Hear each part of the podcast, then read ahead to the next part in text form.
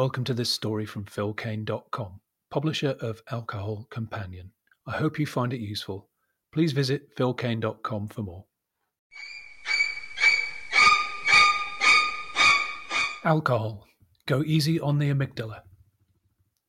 Fear is often our friend, but alcohol makes it more difficult to quash unhelpful worries, so prolongs the ill effects of our misfortunes.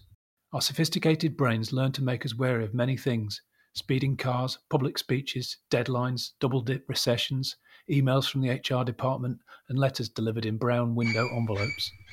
These connections are sometimes born of painful first hand experience, but our intelligence also allows us to skip personal demonstrations and pick up our fears second hand from stories and images. This pairing seems to happen in the amygdala, two almond shaped structures buried deep in our brains. They specialize in linking emotions to memories, so informing our impressions and decisions. Combining feelings with rational thought allows us to navigate the world better. Nervousness will tend to make us shy away from things which might harm us, while good vibes will attract us to positive things. This interplay allows us to adapt to the demands of our surroundings. In the Australian outback, it makes sense to fear spiders more than brown envelopes. In other places, it makes more sense the other way around. Activating our alarm bells helps us heed good advice, find objects and social connections which might benefit us, or give appropriate weight to warnings or more complex arguments. But sometimes it goes wrong, and we can be fearful of things which we needn't be, like European spiders or clowns. A mixed up amygdala may underlie many of the common mental discomforts we suffer from.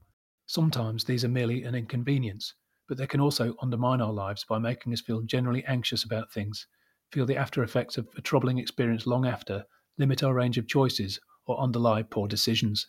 Managing our fears productively is not a sign of character, as we have often been brought up to think, based on traditional ways of looking at ourselves.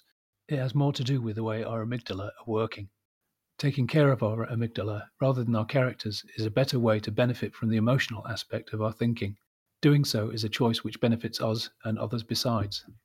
We can recognize the burden they take and allow them to adapt and recover like emotional limbs, with their strengths and limits. Alcohol is no help, although long used to allay anxieties, from snarling pitch battles to interview rooms and first dates. We've often used it to get over the after effects of stresses too a hard week at work, a defeat, or a nasty shock. But while drinking alcohol provides almost immediate relief from feelings of tension, it prolongs the nagging emotions we might feel after. Despite this, perhaps three quarters of Brits over 30 use alcohol to relieve stress, with those of us who do being more likely to drink every day.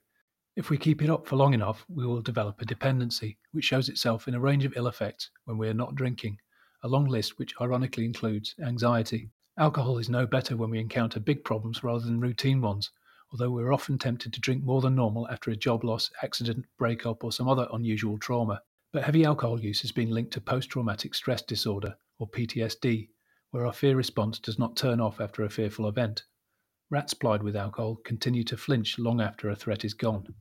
Rats made alcohol dependent in the lab tend to be more timid than ones that have not, preferring to stay in the less exposed part of their environment. This anxiety might also give former dependents a motive to go back to drinking. As with rats, some of us seem to be more prone to drinking in response to stress than others. We might look at our relatives for hints on this, but it is not uncommon. The most easily identifiable high risk genetic group is men. Enduring stress, particularly the intense discomforts of trauma, is difficult, even agonizing but it seems we recover far better without alcohol. Laying off alcohol can leave our amygdala working better.